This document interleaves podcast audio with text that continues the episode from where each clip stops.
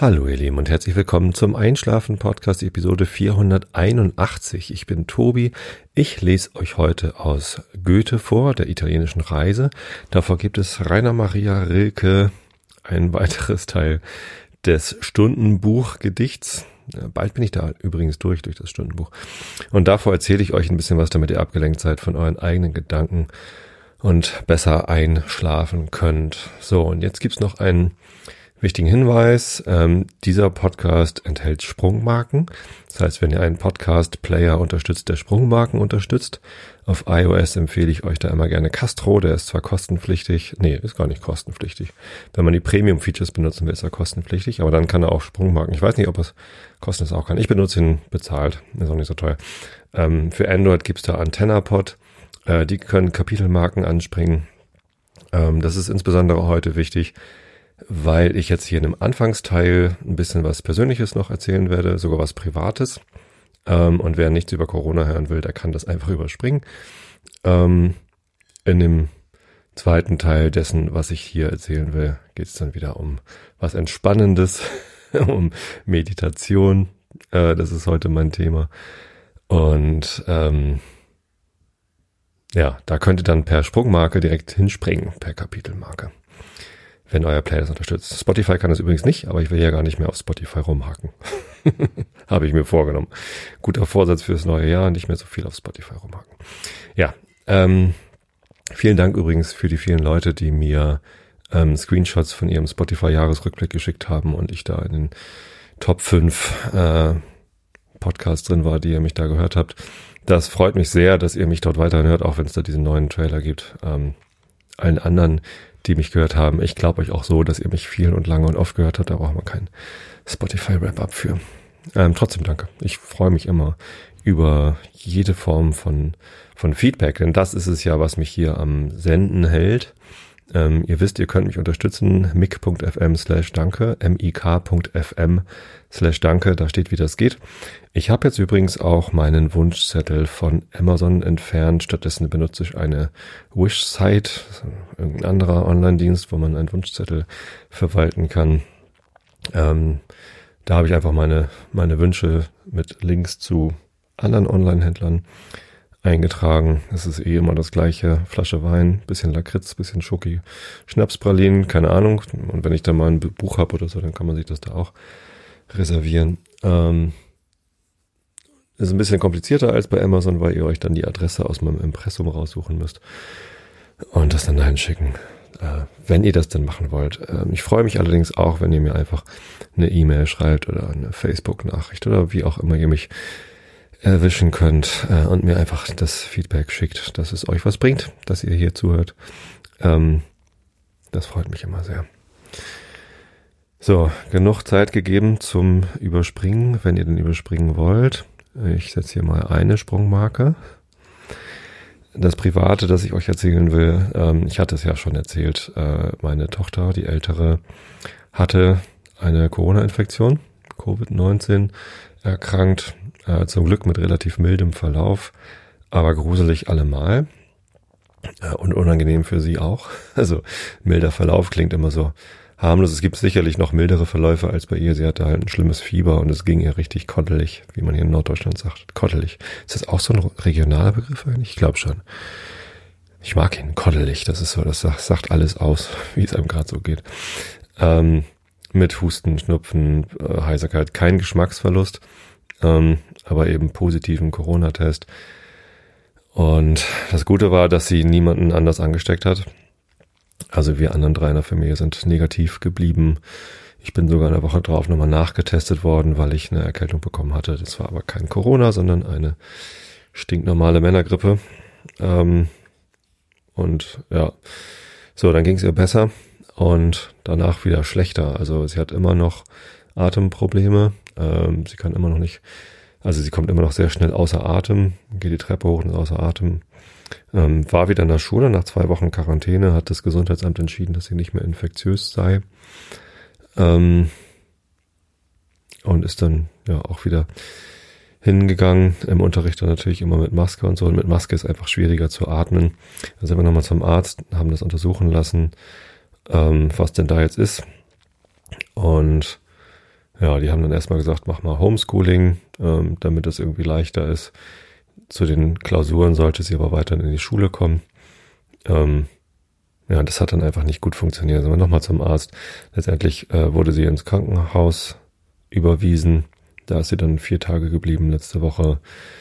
Alle möglichen Tests gemacht, Lungenfunktionstest und Echokardiogramm und EKG, alles mögliche. Und so ein Lungenfunktionstest ist übrigens ganz schön krass. Das hat bestimmt eine 3/4 Stunde gedauert, in so einer Kabine sitzen, verschiedene Atemübungen durch so ein Rohr machen und also ich war froh, dass ich dabei war und ihr seelischen Beistand leisten konnte, weil das nicht nur anstrengend, sondern auch gruselig war. Und naja, ganz tolles Klinikum übrigens, kann ich wärmstens empfehlen, wenn ihr in Hamburg seid und Kinder habt, die irgendwie Lungenprobleme haben, sei es Corona oder was anderes, Klinikum, Kinderklinikum in Altona.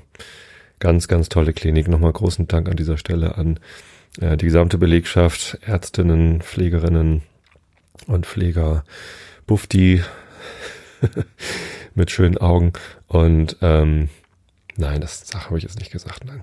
Mareil hat einen Scherz gemacht, dass der hübsche Augen. Ich habe mich gefragt, wie sie ihn als attraktiv erkannt hat, weil er ja natürlich dann Maske getragen hat, aber sie sagte, ja, die Augen. Egal, das war alles gut.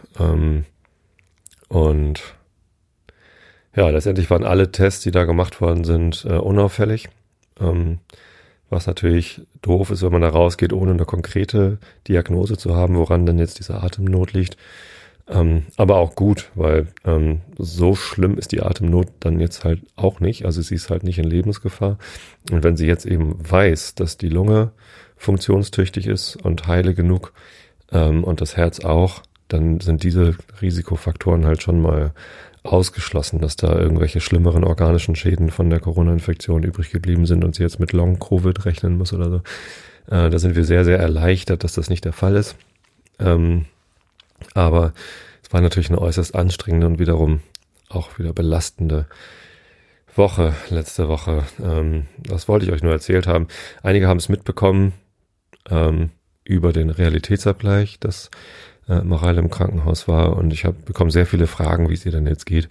Und das wollte ich euch hiermit sagen. Es geht ihr gut. Sie ist raus aus dem Krankenhaus seit Freitag und sie ist zu Hause. Sie hat heute sogar schon wieder Homeschooling mitgemacht. Im Informatikunterricht lernt sie jetzt PHP-Programmierung, was ich persönlich dann ganz lustig fand. Aber sinnvoll und gut. Also immerhin gibt's Informatikunterricht in der Schule. Und sie lernen nicht nur Tabellenkalkulation, sondern richtig Programmierung. Das ist toll. Nee, alles in Ordnung. Wir müssen halt aufpassen. Sie muss sich schonen.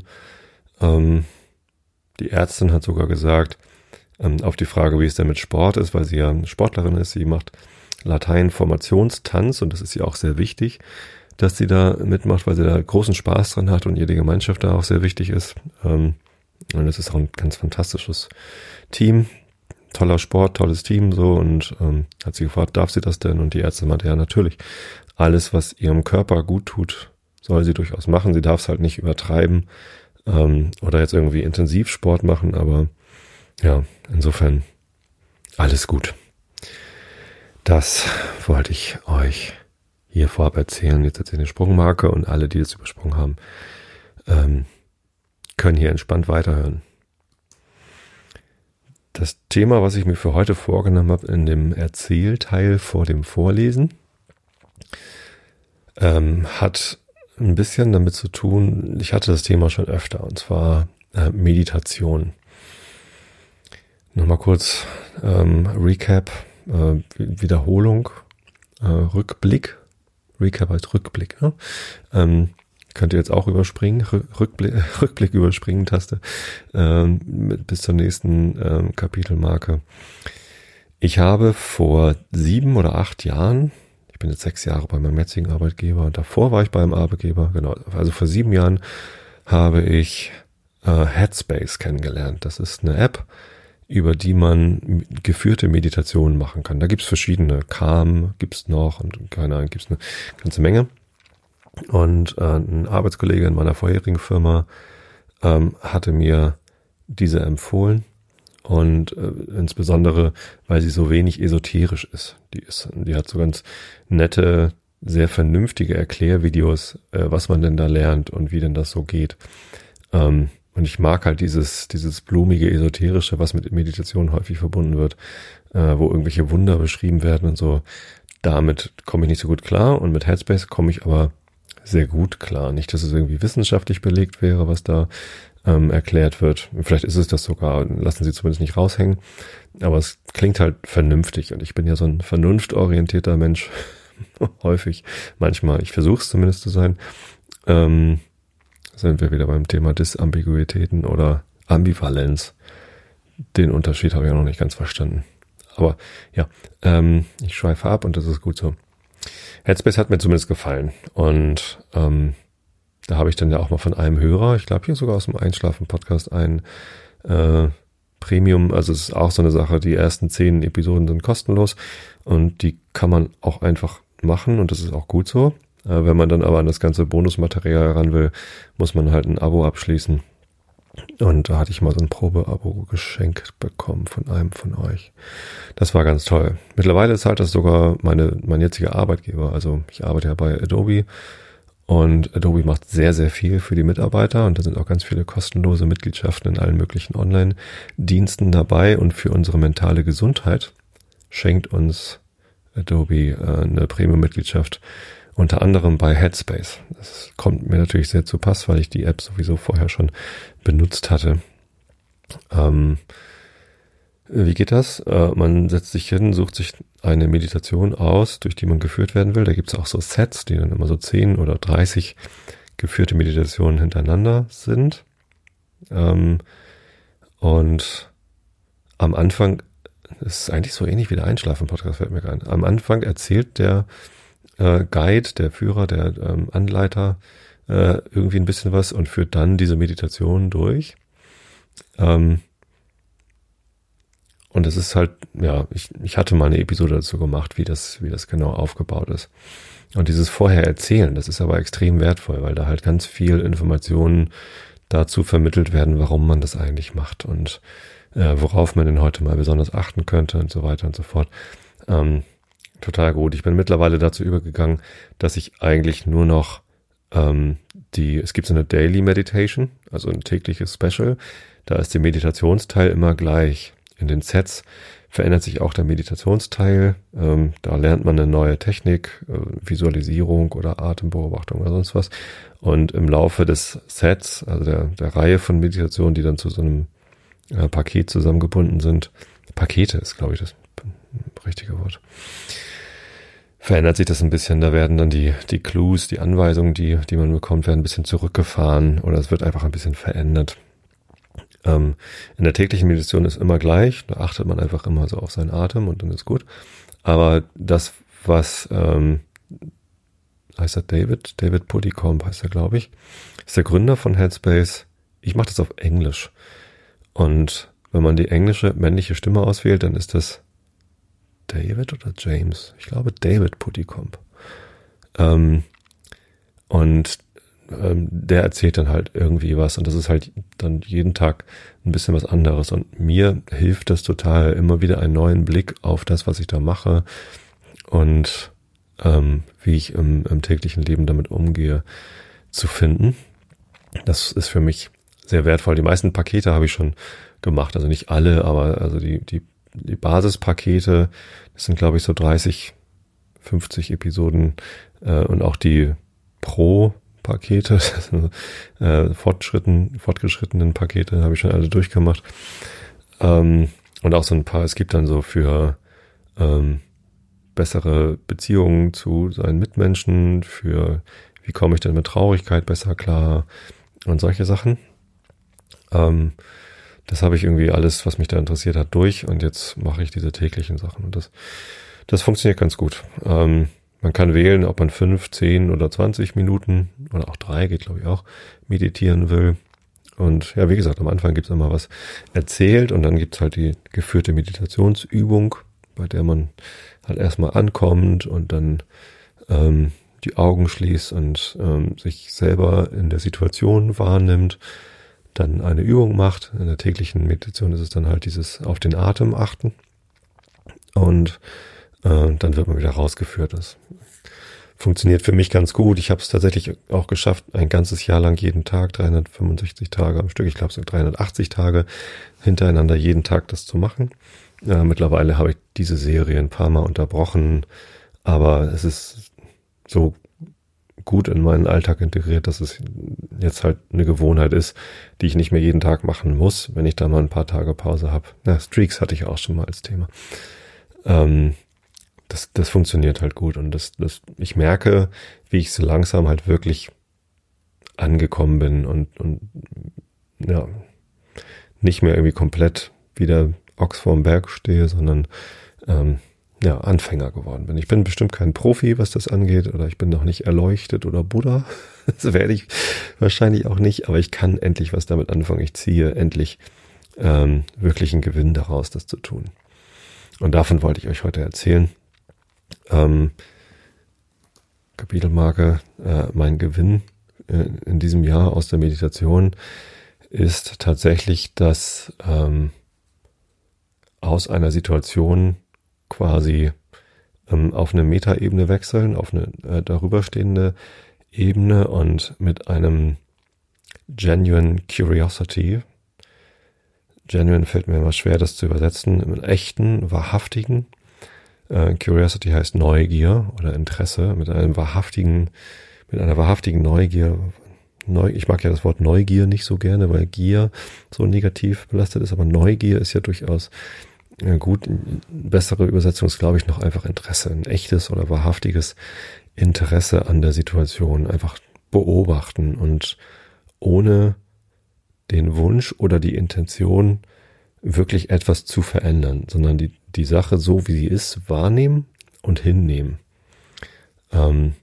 Das ist etwas, was man halt sehr übt bei der Meditation und das ist etwas, was mir in diesem Jahr wiederholt und immer wieder geholfen hat. Bei all den Belastungen, neuen Situationen, Schwierigkeiten merke ich halt, dass es mir immer wieder hilft. Zuletzt ist es mir tatsächlich am vergangenen Wochenende, also heute, beim Datum der Aufnahme ist gerade Montag, der 14. Dezember. Diese Episode erscheint am Dienstag, dem 15. Dezember. Und gestern hat St. Pauli gespielt und mal 2:2 einen Ausgleich geschafft in der letzten Minute. 89. nicht ganz letzte Minute. Aber die ganzen Wochen davor hat St. Pauli immer verloren. Also ich glaube, das letzte Mal gewonnen haben wir im September oder so. Ich weiß es nicht mehr, es ist ewig her. Ich kann mich schon kaum noch dran erinnern. Schwierige Zeiten für den Verein und das Team. Und letzte Woche war ich halt echt ziemlich frustriert, als man irgendwie ganz früh in Führung gegangen ist und dann am Ende doch noch verliert.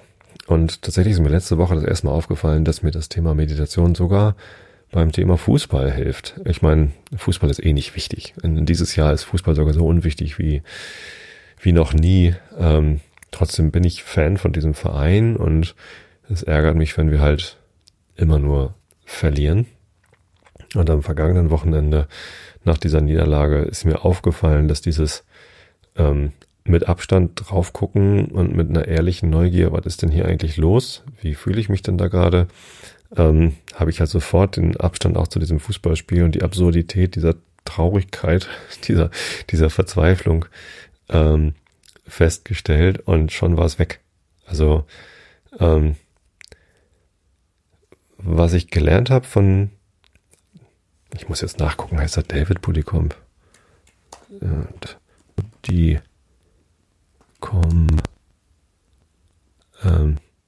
Andy heißt er natürlich.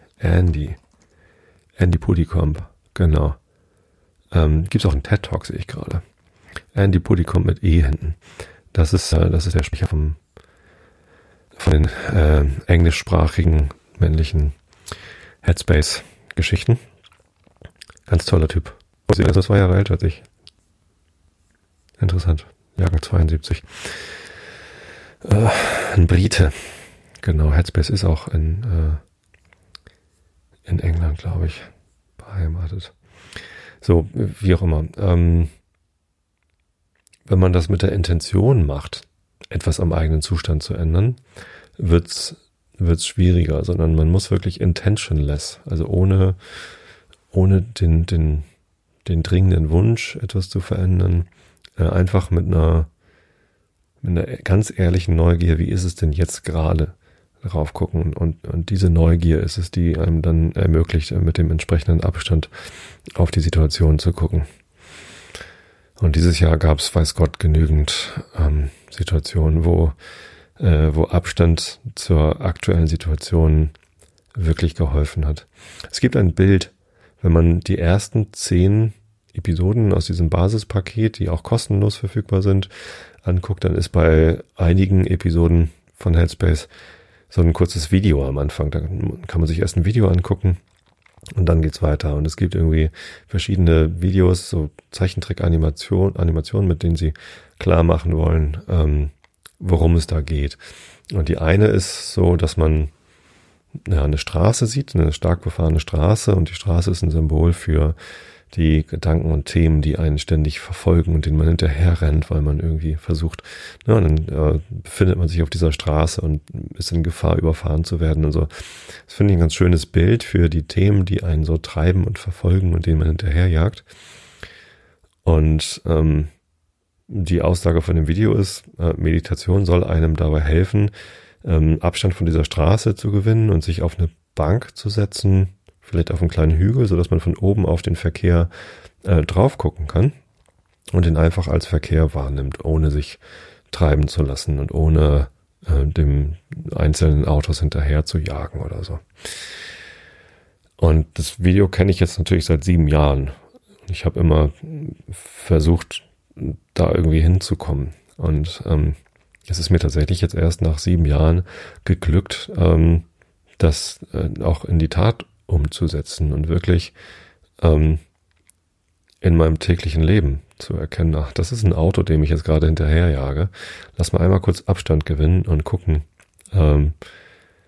wie ich aus dieser Situation rauskommen kann. Das ist, ja, es hat mir dieses Jahr nicht nur bei dem St. Pauli-Thema geholfen. Da war es in der Tat leider notwendig, aber es hat mir auch bei allen möglichen anderen Themen geholfen, was Corona angeht, was Sorge um Freunde angeht, was das Vermissen von Real-Life-Interaktionen, also echt lebende Interaktionen, hatte ich versuche immer Anglizismen zu vermeiden. Es tut mir total leid, wenn ich doch wieder reinrutsche. Ich habe bis eben noch Meetings gehabt mit den Amis und dann ist der Kopf noch so ein bisschen auf Englisch gepolt. Ja, mir fehlt's, ins Büro zu gehen und da an der Kaffeemaschine mit Leuten zu sprechen. Und ich merke, wie ich dann hier im Homeoffice, was ist denn das deutsche Wort für Homeoffice? Im Zuhausebüro, im Heimbüro. Ja, dann versuche die Videokonferenzen entsprechend zu nutzen für den Smalltalk, der dann da passiert. Aber das ist einfach nicht das Gleiche. Was im Büro passiert, ist ja dieses zufällige Aufeinandertreffen und dieses Ausnutzen der Gelegenheit. In den Videokonferenzen trifft man halt nicht zufällig aufeinander, sondern, ja gut, vielleicht ist zufällig jemand anders auch zu früh in dem Videokonferenzraum, dann kann man das natürlich nutzen, aber es ist nicht so zufällig wie im Büro, wo man einfach sich an der Kaffeemaschine trifft und vielleicht nicht direkt im Anschluss ein gemeinsames Meeting hat. Das fehlt mir und es fehlt dem Team. Wir merken, wie sich unsere Arbeitsprozesse dadurch natürlich massiv verändern und was dadurch auch dann irgendwie flöten geht. Also eigentlich funktioniert das Ganze für uns sehr, sehr gut. Wir erreichen unsere Ziele, die Firma ist erfolgreich, es ist alles irgendwie gut. Nur uns geht's halt nicht mehr so wie vorher. Und da muss man natürlich irgendwie gucken, wie kann man das wiederherstellen, was kann man machen. So, und das sind alles so Sachen, die treiben mich. Den laufe ich hinterher und es ist halt total hilfreich, wenn man immer mal wieder aus diesem Hamsterrad, aus dieser Mühle herausschreitet und dann irgendwie guckt, wie kann man anders damit umgehen. Und für mich war es tatsächlich, kam in den letzten Tagen immer mal wieder dieser Daily Inspiration, in dem täglichen geführten Meditation vor, Genuine Curiosity, Genuine Interest. Was heißt denn genuine? Echt heißt das, ne? So ein echtes Interesse. Wirklich etwas mit einem mit einer echten Aufmerksamkeit zu betrachten, ohne die Intention, es zu verändern, und sich wirklich Zeit zur Betrachtung, zur neutralen Betrachtung nehmen. Das übt man in der Meditation, indem man den Atem beobachtet. Und das ist wirklich nicht einfach. Also ich weiß nicht, wie viele von euch das schon mal probiert haben, den Atem zu beobachten, ohne ihn zu verändern.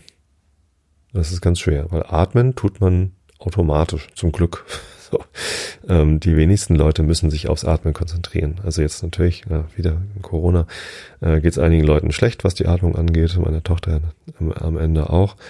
Die meiste Zeit passiert es aber halt unbewusst. So, und bei der Meditation lernt man halt bewusst drauf zu achten und ohne es zu verändern. Denn sobald man das dann bewusst verändert, jetzt merke ich gerade, ich spreche drüber, auf einmal verändere ich, wie ich atme. So, das passiert halt automatisch, sobald man auf eine Sache, ihr hört mich jetzt einatmen, ne? Ja, tut mir leid. Ihr hört jetzt gerade dazu, schneide ich auch nicht raus. Also, das ist vielleicht sogar eine etwas absurde Übung, auf etwas zu achten, was man normalerweise unbewusst tut und es dann bewusst nicht zu verändern.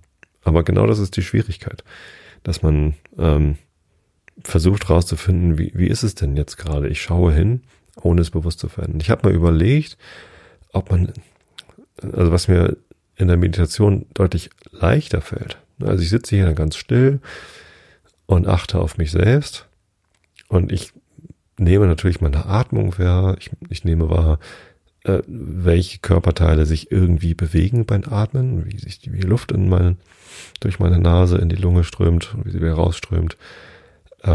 Was ich aber auch wahrnehme, ist mein Puls. Ich höre meinen Pulsschlag. Es liegt vielleicht, also andere Leute sagen, sie nehmen ihren Puls selbst nicht wahr, aber wenn ich ganz still sitze, nehme ich meinen Puls wahr. Ich spüre meinen Pulsschlag in den Ohren. Ich höre das ein bisschen, ohne jetzt mir selbst den Puls zu nehmen, spüre ich meinen Puls. Das liegt vielleicht daran, dass ich sehr groß bin.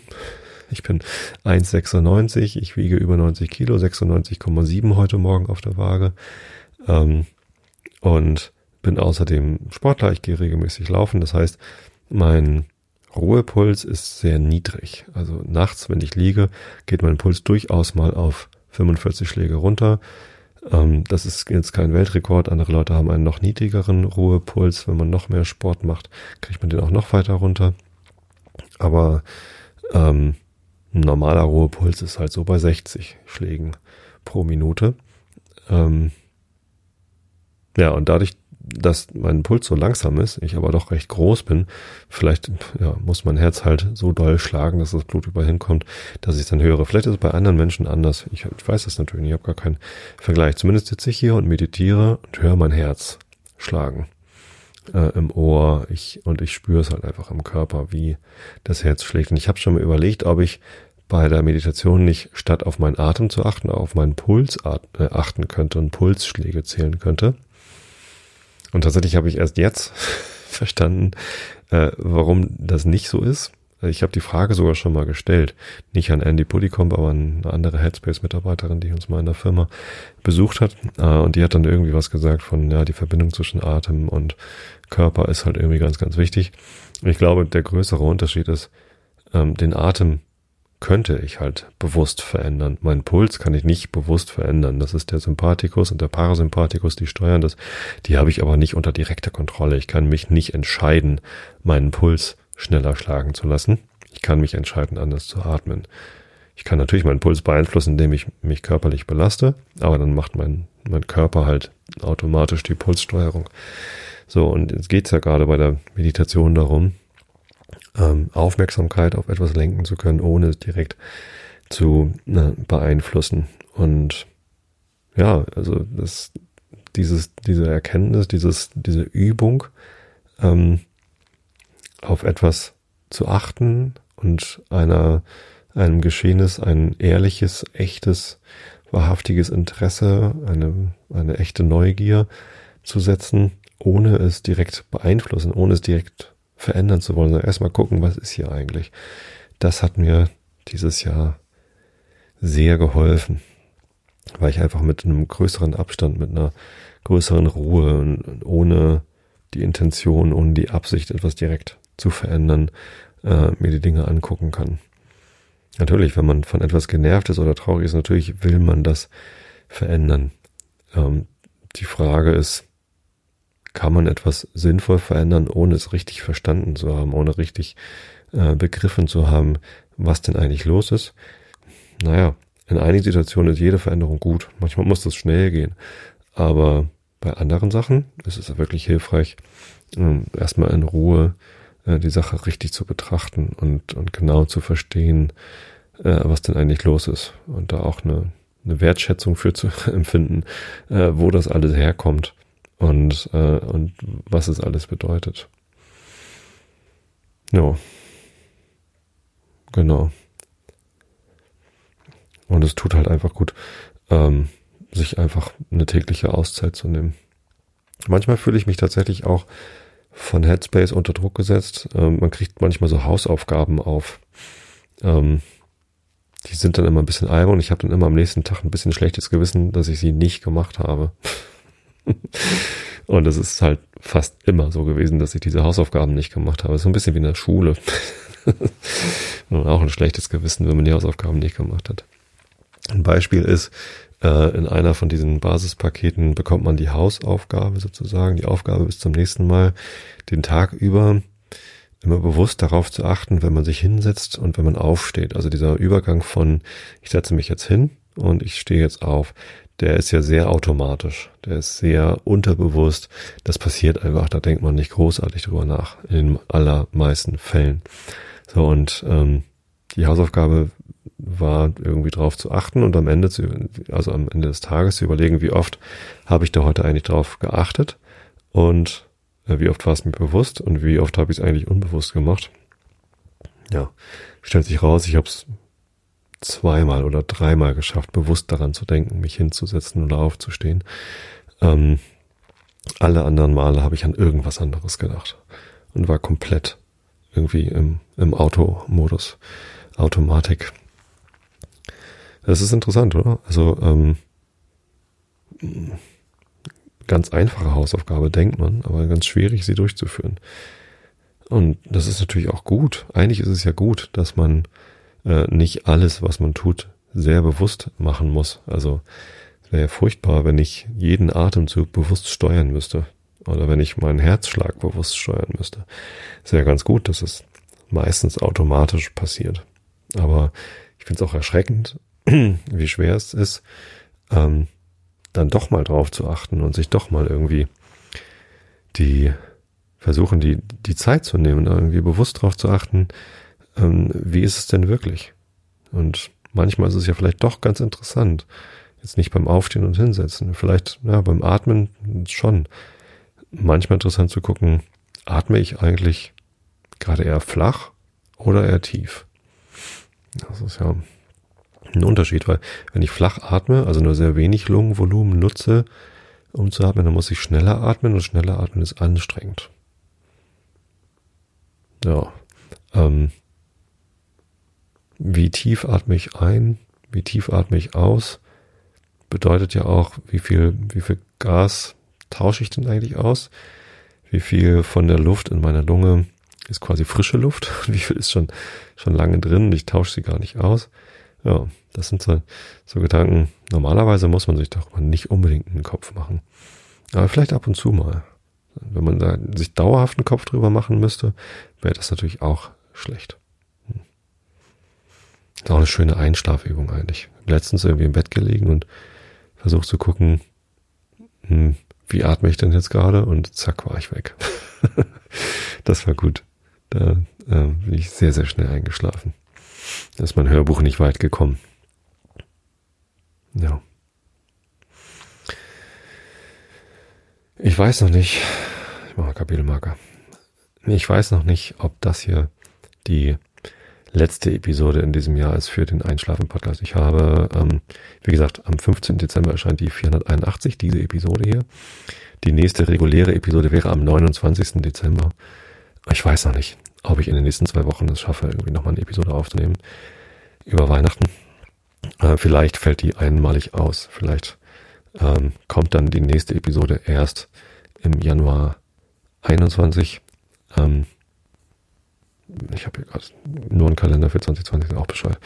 Halt an dem 4. Januar ist ein Montag, also ist der 5. Dienstag. Also am 12. Januar käme dann die 482 raus. Das weiß ich aber noch nicht. Lasst euch überraschen. Entweder gibt es eine Weihnachtsüberraschung, 482 schon am 29. Dezember. Vielleicht auch nicht. Das weiß ich noch nicht. Das werdet ihr dann in euren Podcatchern eurer Wahl sehen. Ja. Jetzt lese ich euch was vor.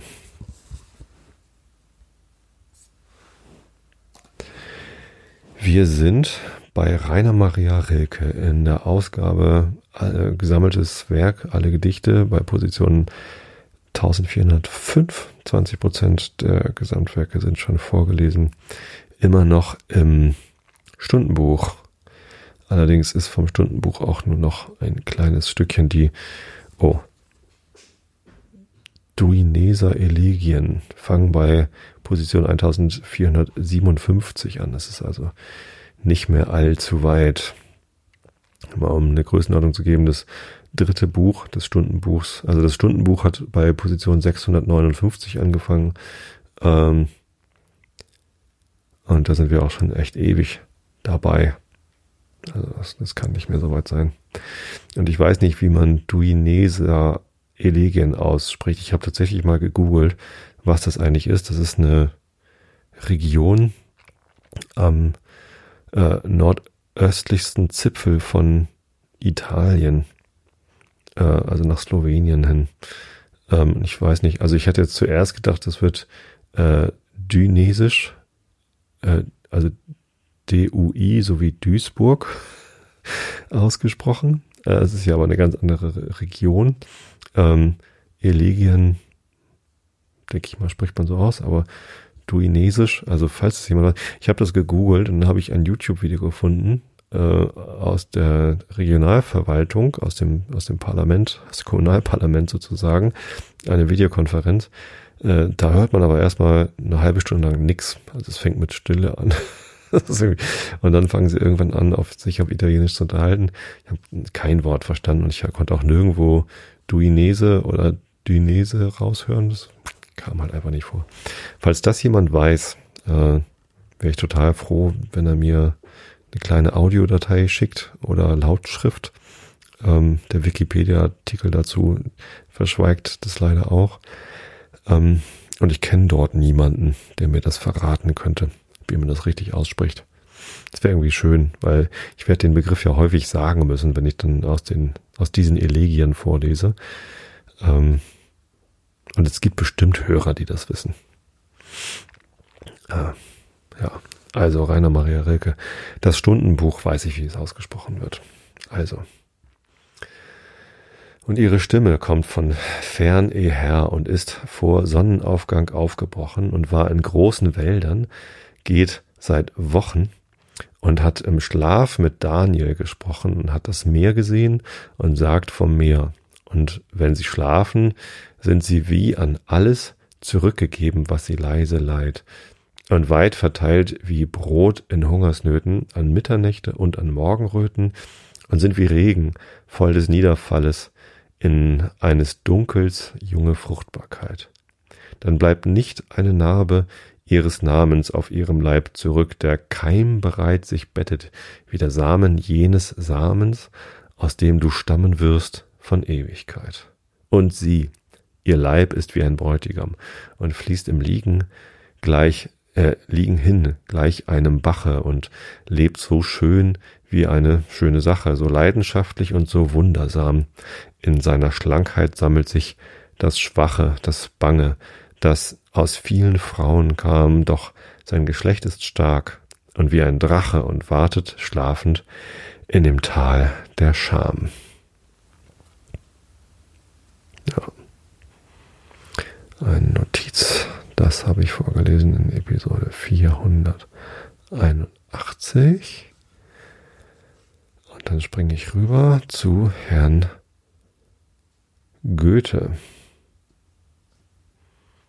Da sind wir in dem Kapitel vom Brenner bis Verona. Position 420 bei 5%. Italienische Reise. Augen zu und zugehört. Nun von meiner Seefahrt. Sie endete glücklich, nachdem die Herrlichkeit des Wasserspiegels und des daran liegenden brescianischen Ufers mich recht im Herzen erquickt hatte. Da, wo an der Abendseite das Gebirge aufhört, steil zu sein und die Landschaft flächer nach dem See fällt, liegen in einer Reihe, in einer Länge von ungefähr 1,5 Stunden Garagnano, Boiaccio, Cechina, da bin ich jetzt auch unsicher, wie man das alles ausspricht, aber ich versuche einfach mal Italienisch zu sprechen, Toscolan, Maderno, Verdom, Salo, alle auch wieder meist in die Länge gezogen. Keine Worte drücken die Armut dieser so reich bewohnten Gegend aus. Früh um 10 landete ich in Bartolino, lud mein Gepäck auf ein Maultier und mich auf ein anderes. Nun ging der Weg über einen Rücken, der das Tal der Etsch von der Seevertiefung scheidet. Die Urwasser scheinen hier von beiden Seiten gegeneinander in ungeheuren Strömungen gewirkt und diesen kolossalen Kieseldamm aufgeführt zu haben. Fruchtbares Erdreich ward in ruhigeren Epochen darüber geschlemmt, aber der Ackersmann ist doch stets aufs Neue von den immer wieder hervordringenden Geschieben geplagt. Man sucht so viel als möglich ihrer loszuwerden, baut sie reihen und schichtenweise übereinander und bildet dadurch am Wege hin sehr dicke Quasimauern. Die Maulbeerbäume sehen wegen Mangel an Feuchtigkeit nicht fröhlich auf dieser Höhe. An Quellen ist nicht zu denken. Von Zeit zu Zeit trifft man Pfützen zusammengeleiteten Regenwassers, woraus die Maultiere, auch wohl die Treiber, ihren Durst löschen. Unten am Flusse sind Schöpfräder angebracht, um die tiefer liegenden Pflanzungen nach Gefallen zu wässern. Nun aber kann die Herrlichkeit der neuen Gegend, die man beim Herabsteigen übersieht, durch die Worte nicht dargestellt werden. Es ist ein Garten meilenlang und breit, der am Fuß hoher Gebirge und schroffer Felsen ganz flach in der größten Reinlichkeit daliegt. Und so kam ich denn am 10. September gegen 1 Uhr hier in Verona an, wo ich zuerst noch dieses schreibe, das zweite Stück meines Tagebuchs schließe und hefte und gegen Abend mit freudigem Geiste das Amphitheater zu sehen hoffe. Von der Witterung dieser Tage her melde ich Folgendes. Die Nacht vom 9. auf den 10. war, das klingt jetzt so ein bisschen wie Realitätsvergleich, wo wir am Ende immer den Wetterbericht vorlesen. Ja. Ich sage jetzt aber nicht Osten. Die Nacht vom 9. auf den 10. war abwechselnd hell und bedeckt. Der Mond behielt immer einen Schein um sich. Morgens gegen 5 überzog sich der ganze Himmel mit grauen, nicht schweren Wolken, die mit dem wachsenden Tage verschwanden. Je tiefer ich hinabkam, desto schöner war das Wetter. Wie nun gar in Bozen der große Gebirgsstock mitternächtlich blieb, zeigte die Luft eine ganz andere Beschaffenheit. Man sah nämlich an den verschiedenen Landschaftsgründen, die sich gar lieblich durch ein etwas mehr oder weniger Blau voneinander absonderten, dass die Atmosphäre voll gleich ausgeteilter Dünste sei, welche sie zu tragen vermochte und die daher weder als Tau oder Regen niederfielen, noch als Wolken sich sammelten. Wie ich weiter hinabkam, konnte ich deutlich bemerken, dass alle Dünste, die aus dem Bozener Tal, alle Wolkenstreifen, die von den mittigeren Bergen aufsteigen, nach den hohen, mitternächtigen Gegenden zuzogen, sie nicht verdeckten, aber in eine Art Höherausch einhüllten. In der weitesten Ferne, über dem Gebirg, konnte ich eine sogenannte Wassergalle bemerken. Von Bozen südwärts haben sie den ganzen Sommer das schönste Wetter gehabt, nur von Zeit zu Zeit ein wenig Wasser. Sie sagen Aqua, um den gelinden Regen auszudrücken. Und dann sogleich wieder Sonnenschein. Auch gestern fielen von Zeit zu Zeit einige Tropfen und die Sonne schien immer dazu. Sie haben lange kein so gutes Jahr gehabt. Es gerät alles, das Üble haben sie uns zugeschickt.